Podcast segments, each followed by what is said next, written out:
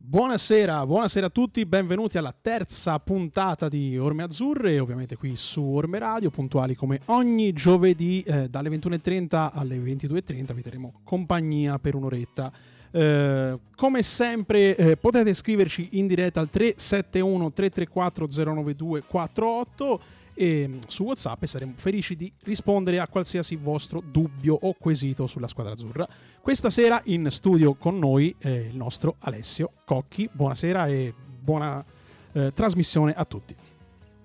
Ciao Alessio, buonasera a te, buonasera a tutti i nostri ascoltatori. Bentrovati, bentrovati perché insomma torno felicemente in radio dopo dopo sette mesi praticamente, perché io ho chiuso il ciclo che non è andato poi fino in fondo della terza edizione di Orme Azzurre ed era più o meno metà, metà marzo, quando poi scattò ai noi il lockdown ho fatto iniziare i miei compagni di viaggio, Nico e Simone. Sono andati bene? Stati bravi? Sì, sì, sì, sì bravissimi, bravissimi. Vi ho seguito, eh, comunque, tutto liscio. ovviamente. E quindi ho chiuso io questo cerchio per poi ripartire in questa conduzione volante che dallo scorso, dallo scorso anno secondo me sta funzionando molto bene e mi piace insomma che, che sia Alessio in regia e i nostri Simone e Nico possono insomma, avere sempre eh, maggior forza e maggior visibilità anche perché sono molto molto molto bravi ed è giusto insomma che la voce di Pianeta Empoli sia una voce che si differenzia dal coro anche all'interno della stessa uh, redazione. Di cosa parleremo stasera? Parleremo ovviamente del nostro Empoli Calcio che dopo due giornate in questa nuova stagione, anomala stagione 2020-2021 ci sta iniziando a regalare qualche piccola soddisfazione, ma parleremo molto adesso di calciomercato perché insomma lunedì scorso si è chiusa la sessione estiva, anche se fa un po' sorridere a ottobre eh, parlare sì, di estate, nonostante comunque insomma anche oggi abbia fatto molto caldo, eh, quindi le temperature salvo qualche giornata di pioggia, sono abbastanza piacevoli ancora, però si è chiuso questo, questo calciomercato il, il 5 di ottobre, ascolteremo nel corso della puntata anche la voce di Pietro Accardi, che nei giorni scorsi ci ha rilasciato un'intervista esclusiva che avete forse già letto sul pianetaempoli.it, però stasera la, l'ascoltiamo insomma dalla voce diretta del, del direttore sportivo, anche perché sono Alessio, credo che questo mercato sia stato un mercato molto particolare, eh, anche rispetto a soprattutto agli ultimi mercati in cui eh, la società ci aveva abituato no? a stravolgere, a rivoluzionare un po' la rosa. Questo è stato un mercato di assestamento, lo ha detto anche a Card, poi lo ascolterete. Il grosso era stato fatto lo scorso anno, quest'anno c'era soltanto da andare a puntellare qua e là per rimettere a posto e riassestare una squadra che comunque aveva una base di partenza importante. Sì, esatto, sono, sono d'accordo e insomma, lo, ha, lo, ha, specificato molto bene anche a Cardi. Eh, a mio modestissimo parere il, l'acquisto più importante è stato quello del, di Mister Dionisi eh, che eh, è riuscito di fatto a, a dare una, una, prima identità nonostante il, il, poco tempo a disposizione a, all'ossatura dello scorso anno perché di fatto, di fatto ehm, quella, quella è, cioè l'Empoli sta giocando esattamente con la stessa rosa eh, più o meno abbiamo fatto le prime anno. due gare con 10 eh, undicesimi rispetto insomma, alla, alla, scorsa stagione quindi, quindi, c'è da dire che veramente Dionisi sta riuscendo e, e, e, sono convinto che siamo solo all'inizio e riuscirà ulteriormente a far, ehm, a far valere i propri dettami calcistici alla squadra. E, e, quindi questa dimostrazione anche del fatto che lo scorso mercato non era poi così eh, sbagliato in toto. Eh, semplicemente questo lo, lo, deve dire il campo. Lo deve dire il campo. Lo scorso però, anno, insomma, tanto bene le cose non sono andate. Sì, sì, eh. Però Quindi... c'è da dire che, ripeto, con, con 10 undicesimi della squadra dello scorso anno abbiamo visto cose che lo scorso anno certo, non vedevamo. È vero, è vero, è vero. È vero. Eh, quindi eh, questa è un po' la sensazione iniziale. Poi, ovviamente, eh, come abbiamo detto eh, innumerevoli volte, siamo solo all'inizio.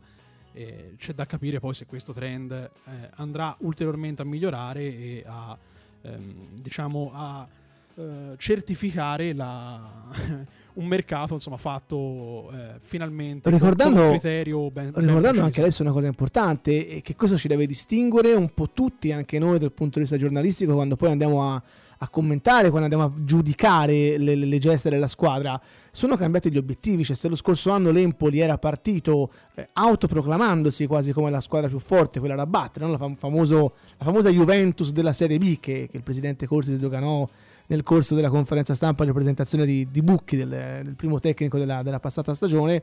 Quest'anno, insomma, gli obiettivi sono, sono diversi. Si parte con un profilo più basso eh, si è parlato di parte sinistra della, della, classifica, si è parlato di mantenimento della categoria come valore più importante e io credo, eh, ne sono convinto di questo, che questa squadra che ha dei valori tecnico-tattici secondo me importanti, se viene tolta da quella pressione che palesemente non ha saputo gestire, non nella nella passata stagione anche per colpe della dirigenza che chiaramente gliel'ha fatta sentire in maniera ancora maggiore.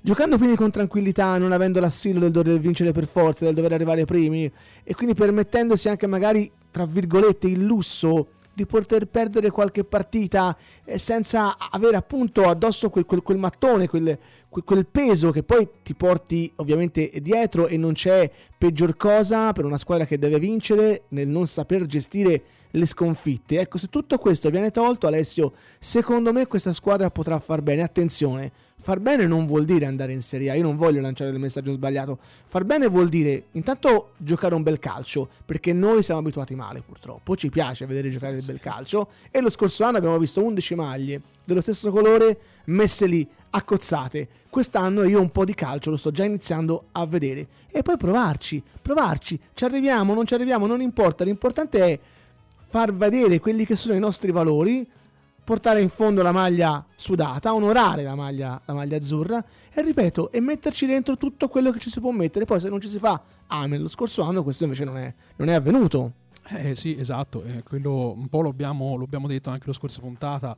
Eh, che è quello che è successo di fatto, perché quando alzi l'asticella è ovvio che poi anche la piazza si, certo, aspetta, si aspetta, tutt'altro. È normale. Eh, e, e anche io che giudico, eh, certo, è normale che ho un metro di valutazione diverso rispetto a quello che posso avere se tu mi dici ok, devo arrivare settimo, ottavo, allora io ti prendo per settimo, ottavo. Se tu vuoi vincere il campionato e mi perdi 5 a 1 in casa col Cosenza, eh, ti devo bastonare. Certo, certo, sì, sì, questo è, è indubbio. No, perché parlavamo una cosa che poi non sentirete nell'intervista, questa la, la, dico così, fuori dai microfoni con Pietro Accardi, parlavamo del concetto di fallimento, no? E lui mi dice, si era un po' rammaricato sul fatto che comunque abbiamo etichettato la scorsa stagione come un fallimento. Lui mi voleva spiegare, io capisco il suo punto di vista, che per come l'annata si stava mettendo poteva andare ancora peggio, facendomi l'esempio del Perugia, esatto. che appunto era partito con ambizioni importanti e poi invece è retrocesso in C nel, nel play-out. E quindi lui mi diceva non è un fallimento, perché il fallimento dal suo punto di vista sarebbe stato se le cose fossero andate nella maniera più tragica possibile.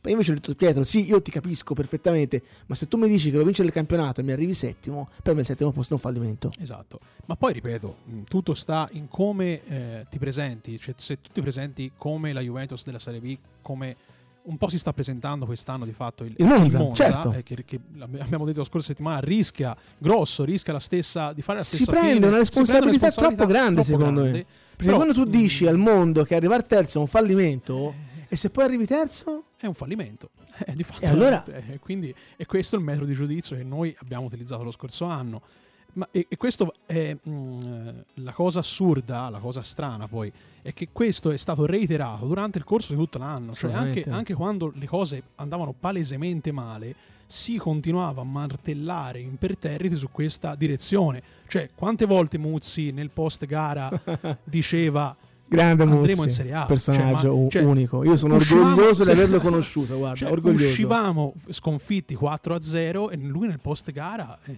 Io ricordo sempre la sua convinzione sì. dopo il pareggio interno con Livorno sì, in sì, casa. Livorno è retrocesso in maniera veramente allucinante e lui era convinto che la squadra potesse andare sì, in sì. Serie A. E se tu comunque questo messaggio poi lo fai passare e i risultati non ti arrivano, è normale, con una squadra che deve vincere, non c'è peggior cosa. Certo, ma fai, poi, fai, il peggio che gli puoi fare. poi indispettisci anche il tifoso, perché il tifoso è ovvio che cioè, se te parti con determinate... Un po' come eh, fischi del Genoa. Infatti, L'ostruzionismo cioè, del Genoa. del Genoa. Queste sono cose che è ovvio che poi il tifoso ti, ti va contro. Cioè se poi eh sì. il tifoso poi il tifoso empolese solitamente è molto mansueto, è molto tranquillo e difficilmente si fa eh, dei, degli strani film in testa se questi film non gli vengano indotti perché eh certo. cioè, noi, come hai detto te bene all'inizio cioè noi non, a Empoli non ci aspettiamo che l'Empoli vinca, stravinca e, e, e arrivi primo e, per promuoversi in Serie A no, a Empoli ci aspettiamo di vedere giocare a calcio Guarda. di giocare eh, di vedere la squadra che suda la maglia e di eh, dare tutto per quella maglia. Poi il risultato è una cosa assolutamente secondaria. Ti racconto un'altra cosa, la racconto anche agli amici, sempre in questa, in questa intervista che ho fatto alla Card, poi siamo stati a parlare una mezz'oretta a, a microfoni spenti. E Pietro mi, mi sollevava una, una questione eh, secondo me giusta e importante anche dal suo punto di vista, no? perché lui mi dice, mm, vi sento parlare da tempo che bisogna tornare a fare l'Empoli, bisogna tornare a fare l'Empoli. Io mi domando, io che ho, è otto anni che sono qua, ho fatto il calciatore, adesso faccio il dirigente, non ho la memoria storica che avete voi ovviamente.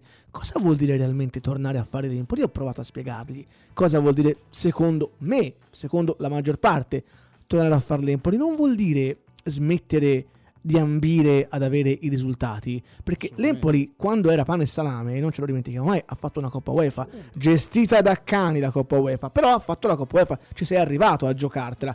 Hai fatto comunque risultati importanti, hai fatto i primi due anni di Serie A, che eri veramente un piccolo Davide contro una miriade di Golia. Tornare a fare l'Empoli vuol dire riprendere la dimensione della piazza, una dimensione che la dirigenza, per il primo l'abbiamo detto diverse volte, aveva smarrito, per colpa, tra virgolette, forse anche dei risultati buoni no? che erano arrivati, sono arrivati negli, negli, ultimi anni, il decimo posto in Serie A con Giampaolo, la straordinaria cavalcata di Andrea Azzoli in, in, in Serie B.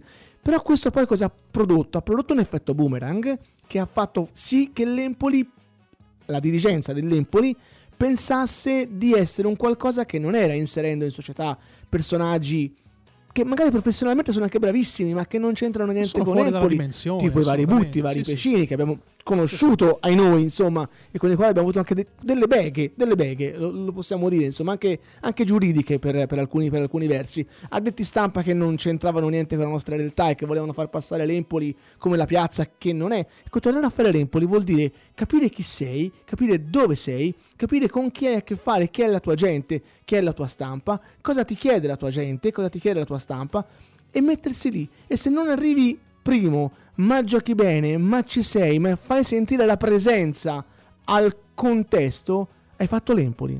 Eh, hai sì, fatto l'Empoli. Questo è fare l'Empoli. Non... Torno Ale sul mercato, eh, sì. poi chiamiamo Simone Galli e sì. facciamo due chiacchiere anche, anche, con lui. Allora, sono nove gli acquisti che l'Empoli ha fatto, anche questo è un dato abbastanza particolare perché strano, controtendenza. Controtendenza perché no, negli ultimi anni abbiamo raccontato di 16-17 arrivi e tra l'altro di questi 9 pensate che 3 sono vecchie conoscenze esatto. perché eh, Marco Olivieri è un prodotto del vivaio azzurro il portiere Furlan che è arrivato nell'ultimo giorno per sostituire Provedel che è andato, lo ricordiamo ancora, a titolo definitivo allo Spezia, è comunque un ex, un ex Empoli e poi Zurkowski che lo scorso anno di fatto era, era ad Empoli. Quindi su 9 soltanto 6 sono realmente volti, volti, nuovi, parliamo del terzino sinistro Terzic che stiamo iniziando a conoscere perché Dionisi sta facendo giocare in questo momento da titolare, ricordando anche che negli ultimi giorni è arrivata la decisione del contratto di Antonelli, che quindi non è più un calciatore dell'Empoli, è arrivato questo Cambiaso, un ragazzo che invece ancora non conosciamo perché è arrivato con degli acciacchi fisici dall'esperienza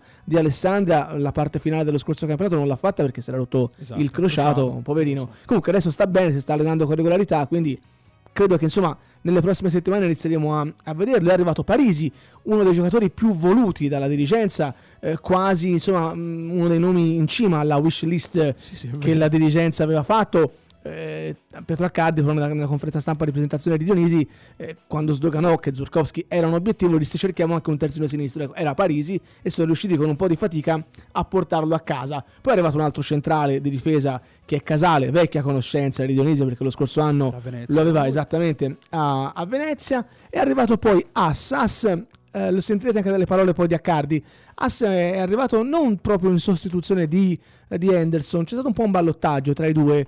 Henderson era molto convinto voleva, di tornare ad Empoli, lo possiamo dire tranquillamente, sì. e la società, in virtù anche di questo, volendo As, perché lo volevano As, hanno provato ad insistere con l'Atalanta e sono riusciti a prendere il sì del giocatore che è arrivato in, in prestito con diritto di riscatto. E poi negli ultimi giorni è arrivato anche questo attaccante Ryder Matos, un attaccante eh, che viene a fare l'alternativa ovviamente dei vari Mancuso, eh, la Mantia, dello stesso Olivieri anche.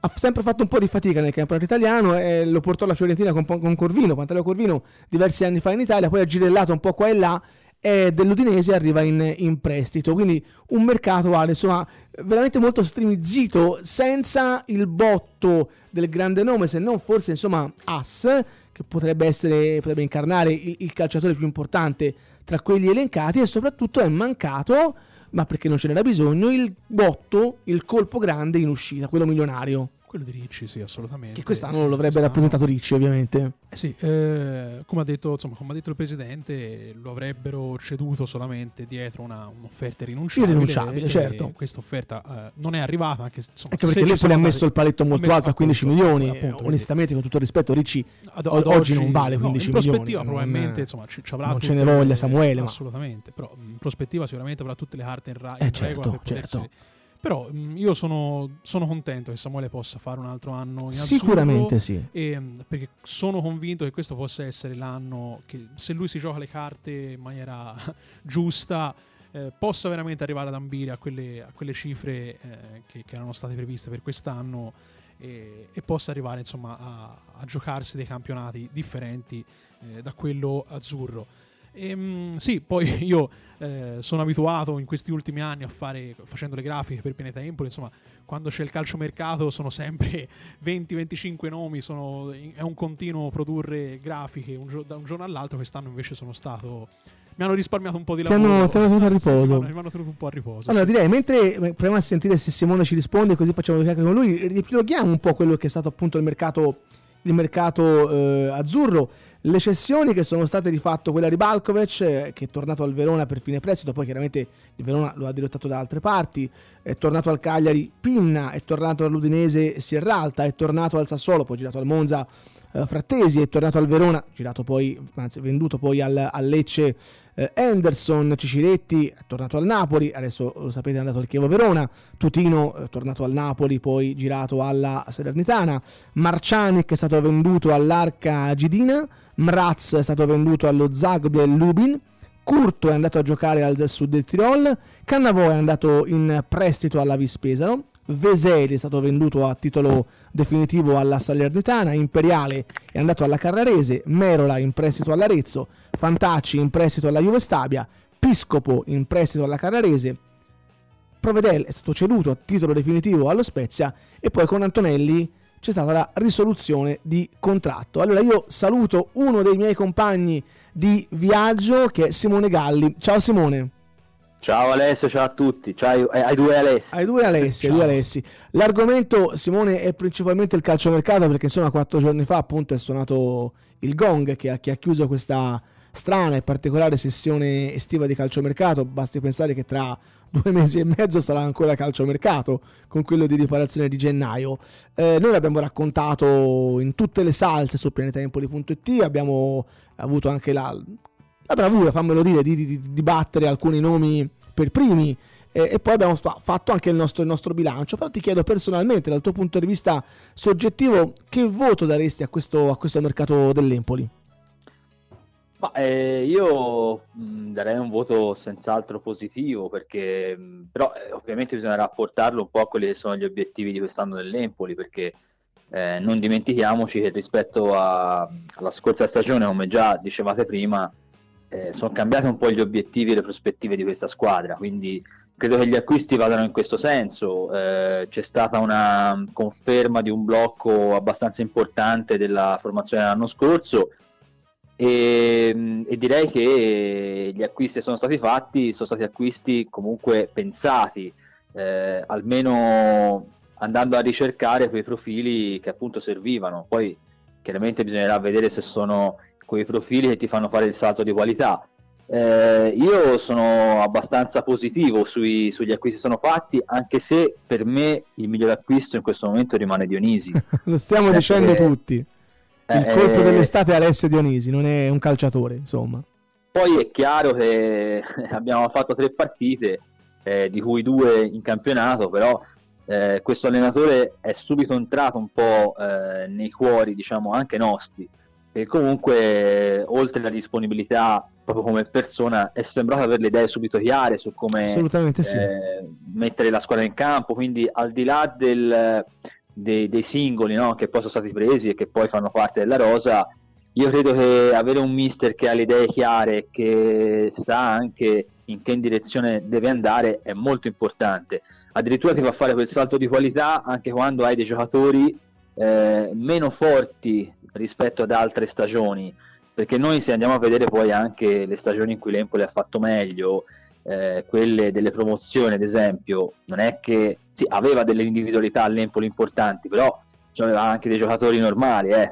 quindi eh, no, poi... non, non, basta avere il, la squadra, certo, ma anche una guida tecnica. Assolutamente, ma anche perché poi magari torniamo sul, sul mercato in maniera un po' più da, diretta, però eh, lo stiamo dicendo anche a lui, lo stiamo palesando anche a lui, nonostante io lo capisco che eh, voglia sdoganarsi molto dalla, dalla, dalla passata stagione, voglia prendere le distanze, però per noi è difficile non prenderle quando, lo dicevamo anche con Alessio, lo stiamo scrivendo un po', un po sempre, quando ti presenti in campo con fondamentalmente 10 undicesimi, 10 undicesimi, insomma, l'ho detto poco eh, rispetto appunto a come hai chiuso la passata annata e stiamo vedendo alcuni calciatori che nello spirito sono completamente trasformati. Io anche ad Accardi ho fatto, ho fatto degli esempi, eh, ci sono secondo me due su tutti che sono Sturac che lo scorso anno non lo so, era una comparsata ha fatto, non, non, eh sì. ha mai, non, ha mai, inciso, non è mai entrato, spesso e volentieri è stato uno dei peggiori in campo quando, quando è chiamato in causa. E poi anche Leonardo Mancuso, che attenzione, i gol li ha fatti lo scorso anno, però lo vedevi, era un ragazzo spento, era un ragazzo che secondo me non era nemmeno felice. Io quest'anno lo vedo rincorrere, lo vedo an- andare su tutti i palloni, si mette a disposizione, non sta facendo gol ancora a livello ufficiale, ma, ma è forse tra quelli che ti entra maggiormente negli occhi quando, quando vedi la partita. E poi vedi una squadra. Lo dicevamo con Alessio poc'anzi, l'anno scorso erano 11 maglie uguali o bianche o azzurre o di, di che colore vuoi messe insieme Quest'anno vedi una squadra che gioca a calcio, che potrà vincere, potrà perdere, ma vedi una squadra. E qui, e qui il merito è di una persona, non, non si scappa. Beh sì, eh, come dicevi giustamente, rispetto all'anno scorso sembra passato molto più tempo, sono passati solamente pochissimi mesi dalla fine dell'anno scorso e comunque è una squadra rigenerata un po' anche nel modo di, di giocare e nel modo anche di intendere la partita, perché si vede, dice, parlavi di, di, Mancuso e di Sturaz, ma sono solamente due. No, ti ho fatto due esempi, eh, ma ne potremmo fare altri. Certo, eh. sì, sì. Però sono effettivamente quelli che sono i simboli no, del cambiamento che c'è stato quest'anno, perché eh, come dicevi giustamente, Mancuso lo scorso anno, pur avendo segnato diversi gol, perché comunque i gol li ha segnati. Certo, li ha fatti, ne ha fatti 13, quindi insomma. Non... Eh, però se, è sembrato un po' spento. Se pensiamo che quello pagato 9 milioni ne ha fatti 1-2, insomma, voglio dire. Eh, infatti. Eh, ma eh, soprattutto Stulaz, eh, Stulaz l'anno scorso, cioè Stulaz è quel giocatore lì, non lo cambi, cioè è un giocatore che non è che sia un fulmine di guerra, però ecco, eh, tra l'essere il giocatore involuto che era lo scorso anno e l'essere quello di quest'anno c'è una grossa differenza, ma io poi vedo anche ad esempio un Bandinelli più propositivo e positivo rispetto a, allo scorso anno, insomma eh, io credo che questo Empoli abbia cominciato bene eh, non solo per i risultati, perché eh, come si sottolinea, insomma, si è sottolineato anche questa settimana anche su Pianeta Empoli, eh, la difesa per la prima volta da, da diversi anni non, non, prende due gol nelle prime È dal 1991, mi sono messo alla quindi... Clemente a fare i conti, è dal 91. Poi vabbè, al di là delle parate di Brignoli contro il Monza che hanno salvato l'Empoli indubbiamente, eh, però insomma anche la compattezza difensiva mi sembra una cosa da rimarcare eh, e anche in difesa alla fine giochi con tre quarti sì, però anche contro il Monza io ho, ho, letto da varie parti no? che ed è vero, l'avevano scritto anche noi, ai punti l'avrebbe vinta il Monza, il Monza ha fatto di più, qualcuno ha parlato anche, ci hanno preso a pallonate, la pallonate non ci hanno preso, bisogna mm. essere onesti, però, però quella è una partita che lo scorso anno secondo me la perdi e queste partite qua, tu che quest'anno non devi arrivare per forza di cose primo, se non riesci a vincerla, il non perderla, secondo me è positivo. Ah, è molto positivo anche perché ti fortifica dal punto di vista morale ma anche dal punto di vista delle certezze difensive perché non, non vai a vedere se è stato decisivo Brignoli, ma vai a vedere il, eh, lo zero ai gol presi certo, e quindi questo certo. ti, dà, ti, dà, più forza. Eh, io credo che l'Empoli sia partito bene. Eh, la partita con il Monza, secondo me, è stata una partita che l'Empoli ai punti avrebbe forse meritato di perdere, ma non è così scandaloso il pareggio. Ecco, non è che il Monza ha fatto 50 tiri all'Empoli, all'Empoli in realtà. Infatti, ripeto, a pallonate non ci hanno preso poi hanno fatto meglio di noi sì per l'amor del cielo certo, certo. Eh, c'è stato un momento della partita soprattutto mh, che, che, il Monza poteva veramente farci male a fine primo tempo e anche nel secondo tempo quando un po' la squadra è arretrata forse un po' per paura un po' per, per mancanza anche di forze fisiche. Però l'Empoli aveva cominciato molto bene, ci ha fatto vedere diversi fraseggi e diverse buone giocate che non sono andate a buon fine e quindi credo che questa sia la strada giusta ecco. al di là del fatto di aver eh, impattato quindi di aver ottenuto un pareggio importante contro una squadra che sembra dover essere una delle favorite eh, insomma al di là di questo credo che l'Empoli debba essere soddisfatto e contento di come si sta approcciando a questo campionato Torno Simone sul, sul mercato, ti faccio una domanda un po', un po', strana, un po' non provocatoria, no, però particolare. Eh, ti aspettavi e non mi rispondere Ricci ovviamente, è troppo facile. Ti aspettavi una cessione che non c'è stata e ti aspettavi un acquisto che non c'è stato? Ma è una domanda molto difficile effettivamente questa. Eh, direi che è stata una sessione eh, in cui l'Empoli ha fatto gli acquisti, come dicevo prima, che doveva fare. Secondo me eh, ha fatto... Forse mancava, manca qualcosa sulla tre quarti dove eh, hai un Moreo che si è catapultato in questa nuova esperienza da trequartista dopo vent'anni che gioca da attaccante eh, e, un Bairami che ancora non dà la certezza di essere il trequartista che ti serve. Eh, quindi forse, diciamo così, poteva essere fatto di più in quella zona. Eh, per esempio, qualcuno ritiene che anche a centrocampo l'Empoli dovesse fare di più. Però ti, Io... ti faccio la domanda nella domanda: e chi poteva prendere l'Empoli sulla tre quarti? Da Empoli, ovviamente. Eh, non lo so. Se ti dicessi che lo so, il, mod- il no, ruolo del trequartista. Di, di mestiere non facciamo direttori sportivi, noi, eh, quindi cioè, il, il, non lo so ci sta, eh. Potrei fare il saccente e dirti un nome così, magari, ma, ma non lo dico perché non saprei veramente qual è. Perché il ruolo del trequartista in questo momento bisogna vedere come lo si intende. Certo, intanto. vero, vero, e vero. Poi vero. comunque, comunque bisogna anche dire che non ci sono tantissimi trequartisti eh, disponibili alla Saponara insomma per, per, capirci com'era sì, o alla, Saponara, o alla Zaic o alla Zaic, fuori. O alla Zaic cioè, sì. per esempio mh, per farti un esempio eh, un giocatore secondo me interessante eh, trequartista era quello che ha preso il Torino, Goyak, però è costato 6 milioni di euro. Non era la Empoli, no, l'Empoli quest'anno non, non, potevi... no, eh. non avrebbe spesi quei soldi, gi- giustamente quest'anno l'Empoli. Appunto, no, no, però era un classe 97, poteva essere, però è chiaro che costa tanto e non, non te lo vanno a prendere. Quindi devi fare con quello che hai. Eh, Dionisi secondo me ha, most- ha dimostrato, anche quando era a Venezia, di essere un allenatore che non è fissato sul trequartista classico che deve stare dietro le punte, fermo, bassino tecnicamente molto forte.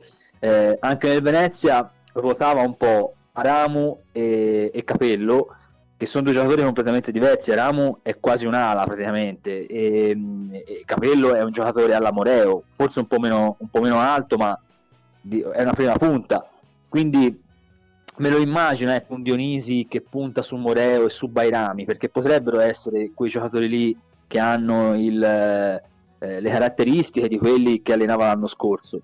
Quindi credo che mh, manca- il mancato acquisto del trequartista ci possa anche stare. Come ti dicevo, io eh, non sono d'accordo con chi dice che a centrocampo doveva essere acquistato un giocatore in più, perché eventualmente hai anche Bairami eh, da schierare, ne hai comunque 6 e, e, hai anche Bairami e, e, poi va sottolineato il fatto che Dionisi sta dando molta fiducia anche a, a Damiani che è arrivato, certo.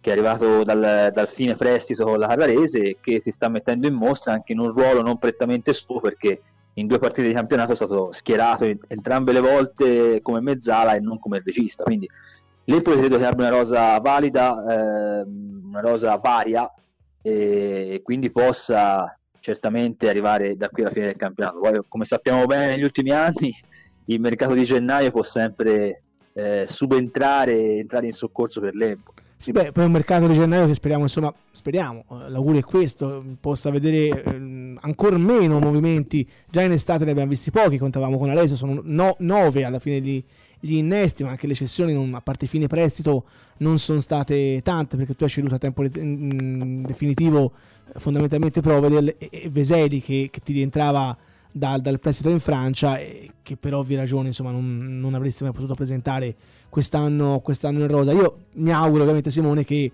che, a gennaio le movimentazioni possano essere ancora meno perché la squadra funziona e, e, e mi voglio rifermare e evidenziare. Funzionare non vuol dire andare in Serie A. Eh? Quindi quando noi quest'anno parliamo e parleremo che le cose vanno bene, che già, metteremo una serie di positività in questo, non è obbligatorio associare la parola Serie A. L'Empoli quest'anno deve fare un campionato, lo ricordiamo ancora, da buona parte sinistra della classifica. Chiaramente l'obiettivo minimo io credo che sia quello di entrare nei playoff.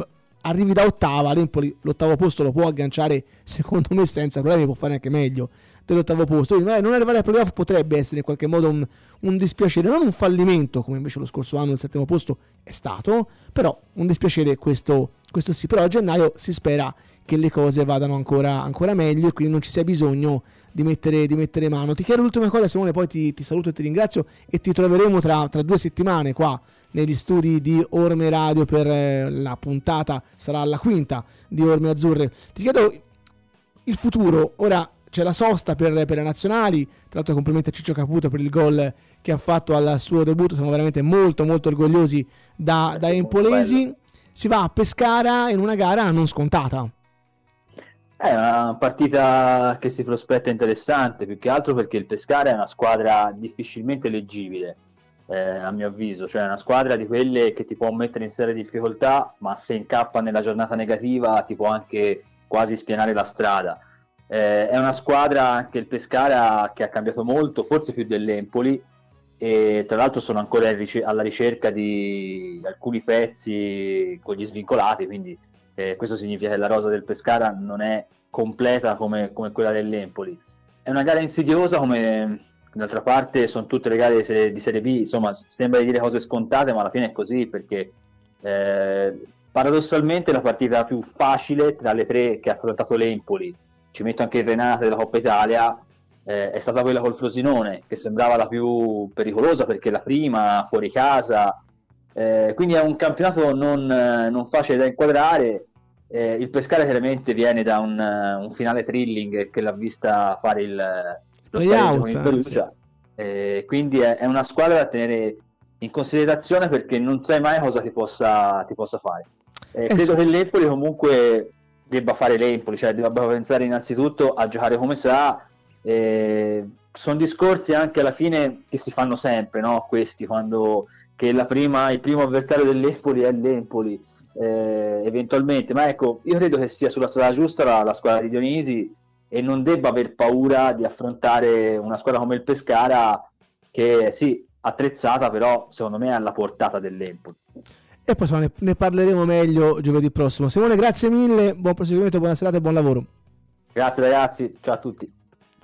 Insomma, anche con Simone abbiamo fatto un po' il, eh, il conto di, di, di, questo, di questo calciomercato. Poi sentiremo anche un altro collega che è Alessandro Marinai tra un po'. Però io direi Alessio di, di sentire lui, il direttore sportivo Pietro Accardi. Abbiamo sezionato un po' l'intervista in, in, tre parti che abbiamo appunto realizzato un paio di giorni fa insieme, insieme a lui e partirei da, da, quelle che sono poi le basi, le considerazioni generali del, del mercato dal suo punto di vista appunto di un Empoli che quest'anno, come ci dirà anche lui, non aveva bisogno di fare grandissime cose perché poi il grosso lo era stato fatto nell'estate passata. Ascoltiamoci Pietro Accardi. Allora, intanto ti dico che questo è stato veramente un mercato difficile e anomalo,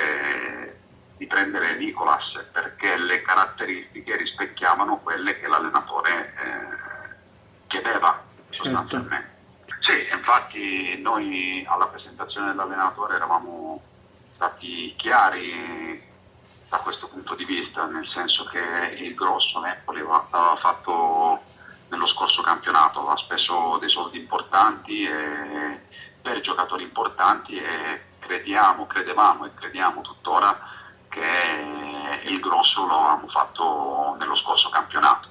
Quello che abbiamo cercato di fare in, eh, quest'anno era puntellare la rosa laddove ci potevano essere delle, delle mancanze, tra virgolette, eh, e, così, e, così, abbiamo fatto. Eh, abbiamo gestito tutto in sinergia con l'allenatore, eh, siamo soddisfatti, siamo contenti.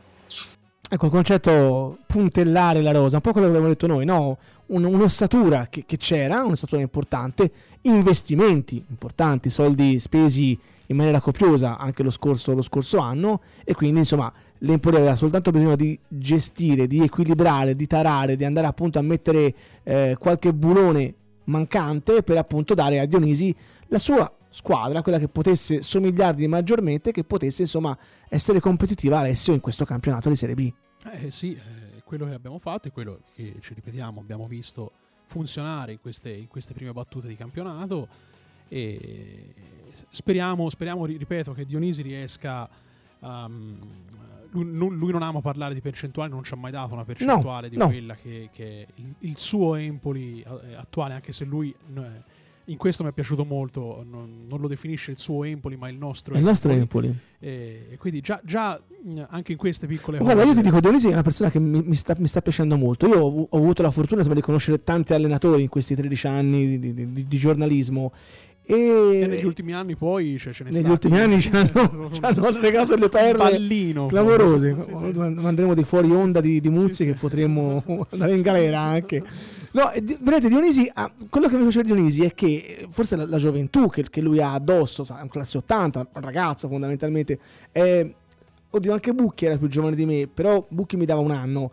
eh, lui me ne, me ne dà diversi eh. quindi sa è un rapporto anche particolare, no? Ti trovi di fronte a un ragazzo che, che, ragiona come te, che ha un'umiltà incredibile addosso, un'umiltà incredibile addosso. Lui sente veramente di essere in una piazza per lui importante e quello, quello, tutto quello che lo circonda lo, lo, lo, lo, risprizza fuori in maniera veramente importante e forte perché c'è un entusiasmo grandissimo. A me piace molto Dionisi. Eh sì, assolut- ma, ma come persona, sì, poi sì. in campo vediamo che, che farà, però... Certo, certo però è quando si diceva appunto di tornare a fare l'Empoli, questo è un, un passo eh, verso quella direzione, perché anche l'atteggiamento che eh, ha poi eh, l'allenatore, la dirigenza in genere, eh, è fondamentale per la percezione certo, che si ha certo. da, dall'esterno.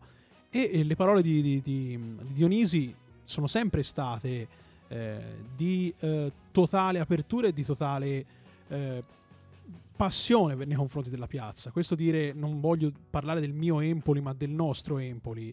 Eh, quando dice eh, è, più, è, più, vostro che mio perché voi siete qui da più tempo, quindi ditemi voi anche cosa è vero, è vero. è la percezione. È cioè, questo ti fa capire che eh, rispetto allo scorso anno è, è, tutto un altro mondo, è tutto un altro mondo e rispetto a tutti gli allenatori che sono passati, perché chi più, chi meno non ha mai avuto questo tipo di approccio nei confronti eh, non voglio dire della stampa, ma proprio della piazza, della piazza in genere.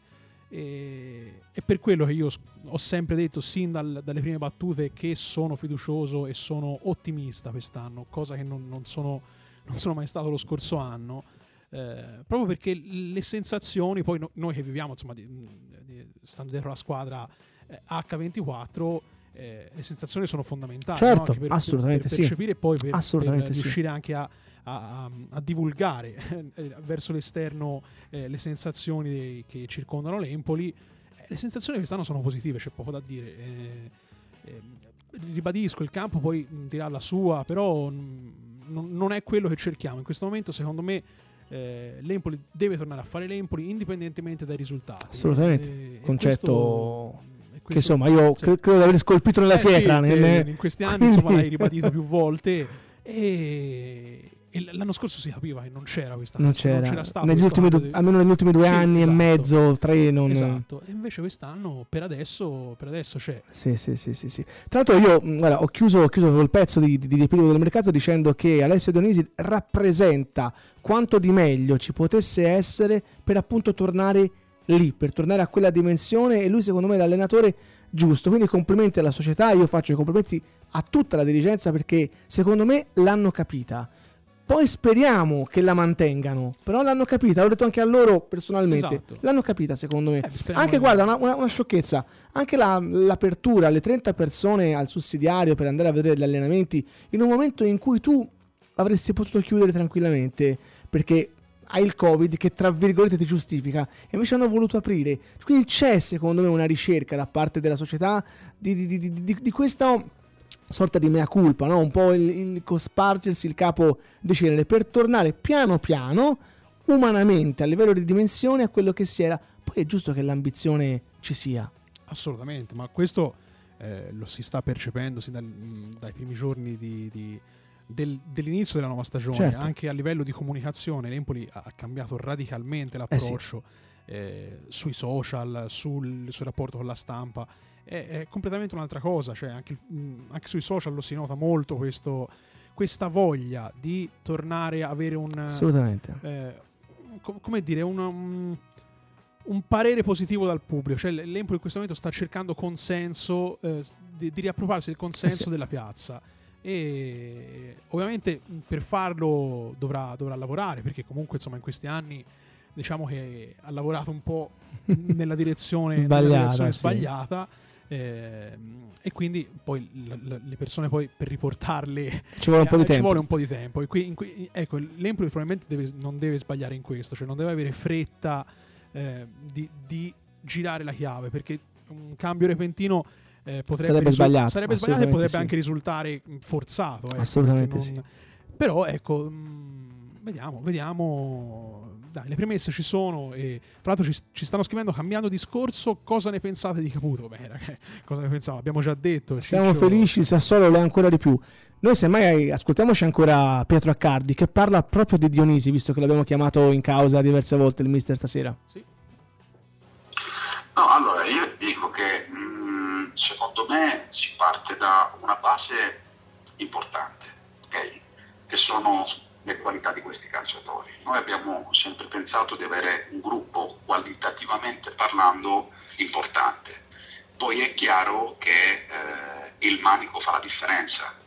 Eh, di conseguenza noi pensiamo che oltre ad avere un gruppo qualitativamente molto valido, eh, sia dal punto di vista tecnico, sia dal punto di vista umano, sia dal punto di vista professionale, crediamo che quest'anno abbiamo l'allenatore che è, è, quello giusto per tirare fuori il meglio di questi ragazzi. Crediamo molto che il, il vero valore aggiunto poi sia lui, sostanzialmente. Poi è chiaro, eh, bisogna fare una distinzione che purtroppo quando si retrocede eh, è normale eh, dare subito per scontato di fare un campionato di vertice, ok?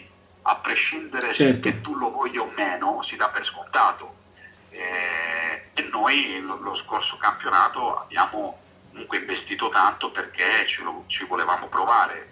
Poi eh, tra il dire e il fare c'è sempre di mezzo no? una, una, serie di, di, di, di, situazioni, di circostanze, non è poi così facile e così scontato, ok? Um, come magari può, uh, si può pensare da, da, da fuori, no? in generale, io non parlo, cioè, non mi sto riferendo, ora detto tra me e te ai tifosi, cioè, io mi sto sto riferendo al fuori in generale, certo. e quando si retrocede eh, si dà per scontato che bisogna, bisogna rivincere il campionato subito. Eh, ancora di più ad Empoli che l'ultima retrocessione, la penultima retrocessione poi si, si è risaliti subito, no? quindi nella mente di tutti noi... E come, tra l'altro? Anche, esatto, e come, quindi nella mente di tutti noi c'era anche quel ricordo lì, dice siamo retrocessi, tanto è facile, si cambia tutti e si rivince, no?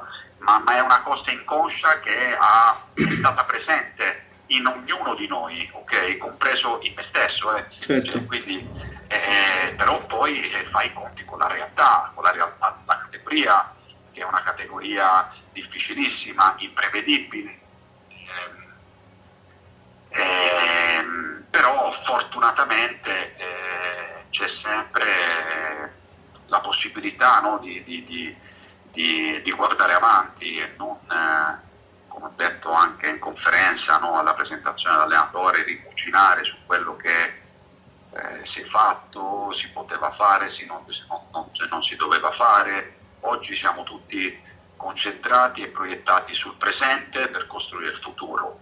E il futuro noi oggi lo vediamo con una squadra eh, competitiva, con un allenatore bravo e che, e che ha voglia di, di, di crescere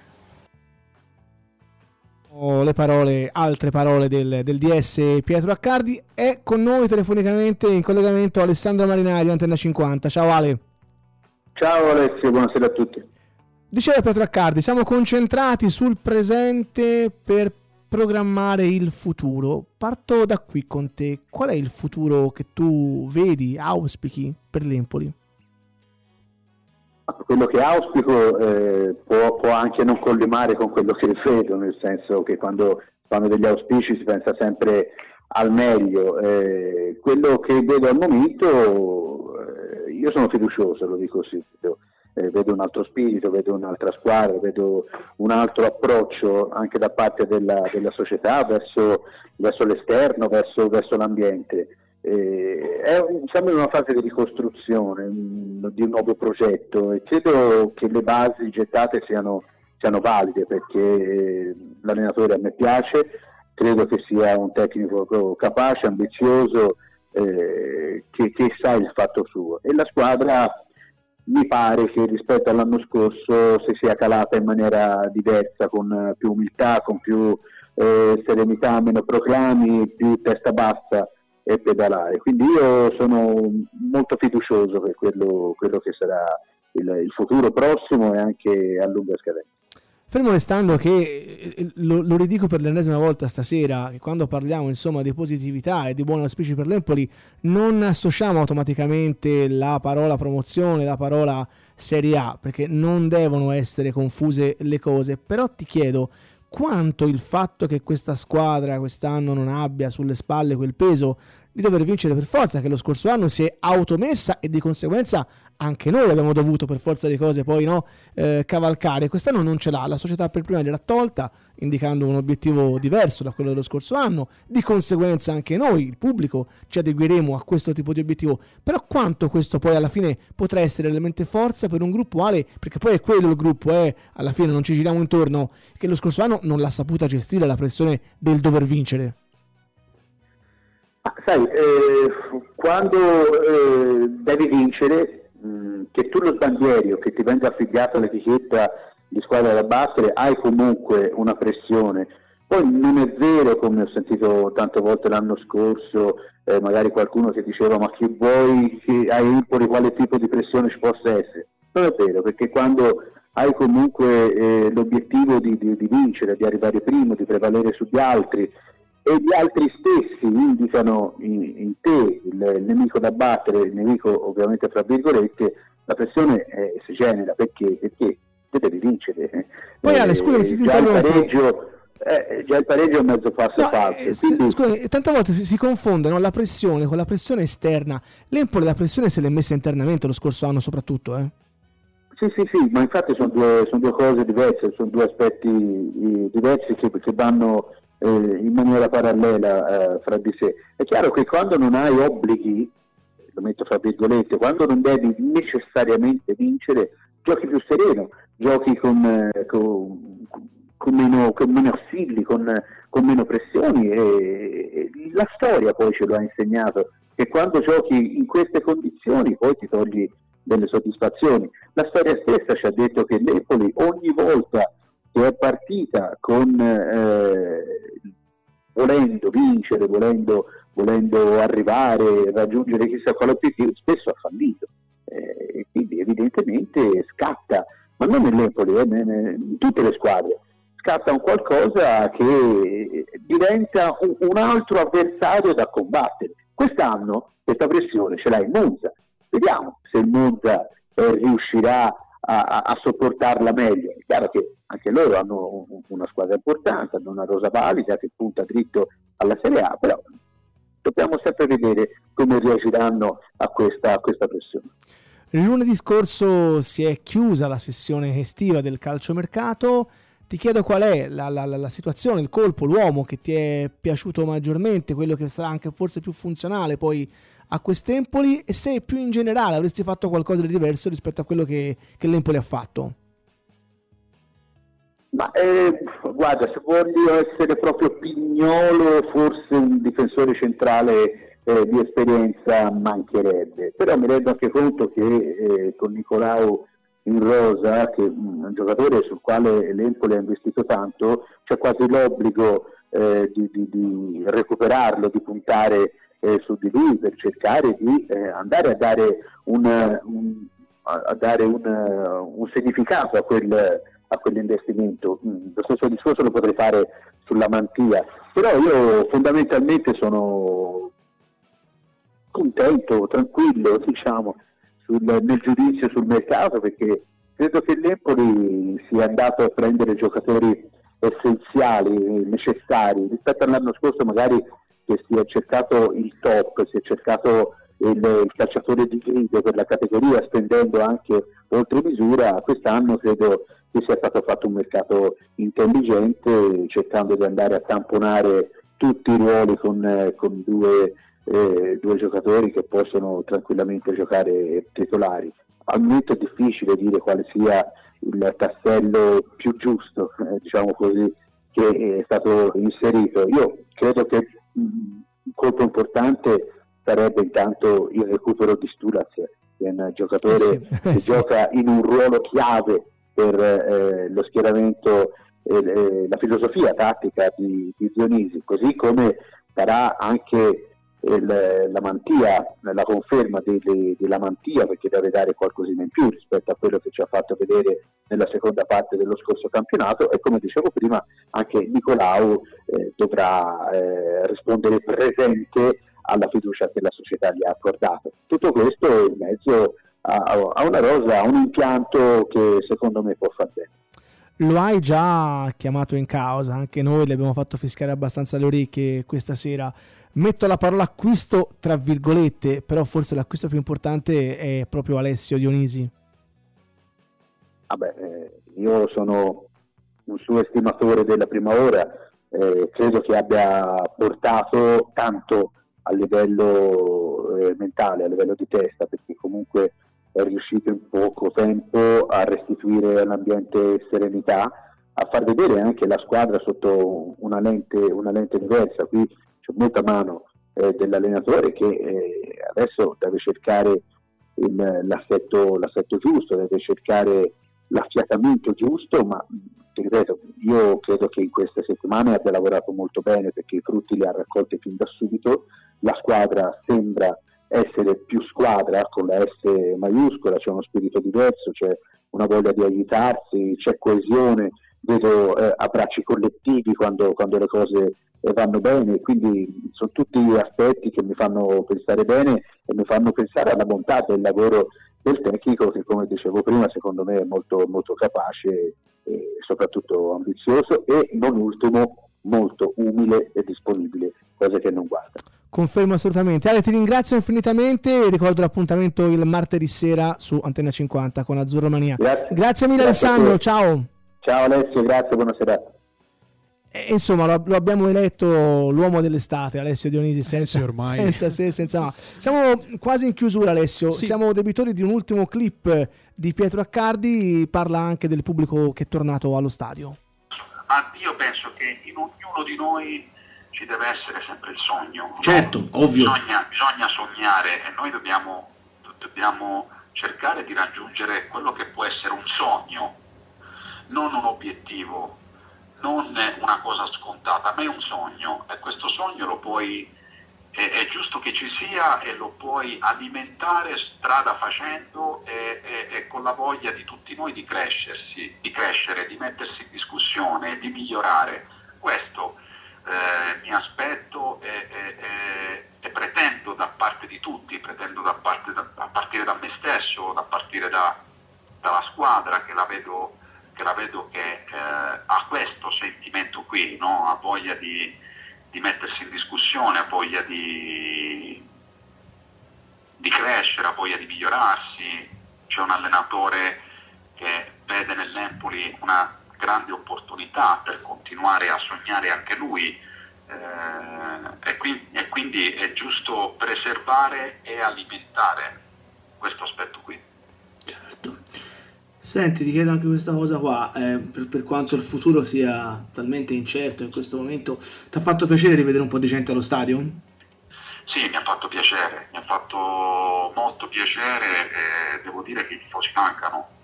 Eh, il tifoso è un aspetto fondamentale di questo sport, è, è passione, è entusiasmo, è amore e, e la differenza si sente. Ecco, questo, questo, pezzo qua finale mi, mi, è piaciuto molto, sia le parole che ha riservato alla, alla gente, che, che, spesso insomma critica Pietro Accardi, a volte anche in maniera molto, molto feroce, ha ragione o ha torto, su alcune cose posso essere d'accordo anch'io, su altre invece Pietro andrebbe, andrebbe conosciuto meglio e dovrebbe lui farsi conoscere un pochino meglio, io glielo dico, glielo dico sempre, poi eh, il carattere spesso non, non lo cambia, però Ale, eh, credo che la chiusa della trasmissione possa essere su queste parole che mi piacciono molto, un sogno non un obiettivo, un sogno. Eh, sì, sì, sì, eh, sono d'accordo eh, perché di fatto il calcio, eh, in questo caso si parlava del, del, del, tifo allo stadio e il calcio senza tifo, il calcio senza tifosi è, è una cosa inguardabile, cioè anche per chi eh, è a casa e accende la televisione e vede uno stadio vuoto, per i giocatori stessi anche che sono in campo, non, è una cosa assolutamente fuori da ogni eh, logica, ovviamente, poi nel contesto generale eh, in questo periodo penalti, ne vediamo tante, ne vediamo tante fuori, di cose logica. fuori logica. E, fra l'altro ci, ci scrive un, un ascoltatore Patrizio eh, proprio in merito a questo discorso, eh, visto che appunto hanno trovato due giocatori del Monza positivi e ci e L'Empoli se, dovrà fare i tamponi. Appunto, mm, chiede.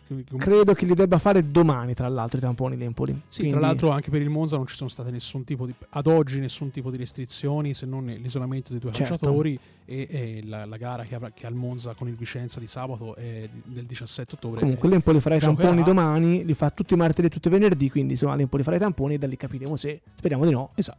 Ci siano eh... qualche situazioni particolari. Ale, siamo in chiusurissima di questa terza puntata di, di Orme Azzurre. Allora, che sia questa stagione un sogno, non poniamoci obiettivi, sogniamo, divertiamoci. Speriamo che questo tempo veramente ci faccia divertire di qui alla fine della stagione sperando che la stagione arrivi in fondo, perché io esatto. un po' di paura, eh, non te lo nascondo, eh, sì. ce l'ho. E detto questo, ci troviamo giovedì prossimo a te la, per la chiusa. Ma niente, io son, la chiusa l'hai fatta perfetta te, nel senso che eh, ecco, l'obiettivo deve essere quello di divertirsi, di tornare eh, allo stadio non si potrà fare per pochi eletti se ci sarà la possibilità per quei famosi mille eh, spettatori però l'obiettivo deve essere quello che la squadra faccia divertire le, le persone, faccia tornare a eh, illuminare i nostri occhi di azzurro perché e che quel We Are Family torni veramente un We Are Family sì. nel vero senso della parola esatto. buonanotte a tutti ora e sempre Forza Empoli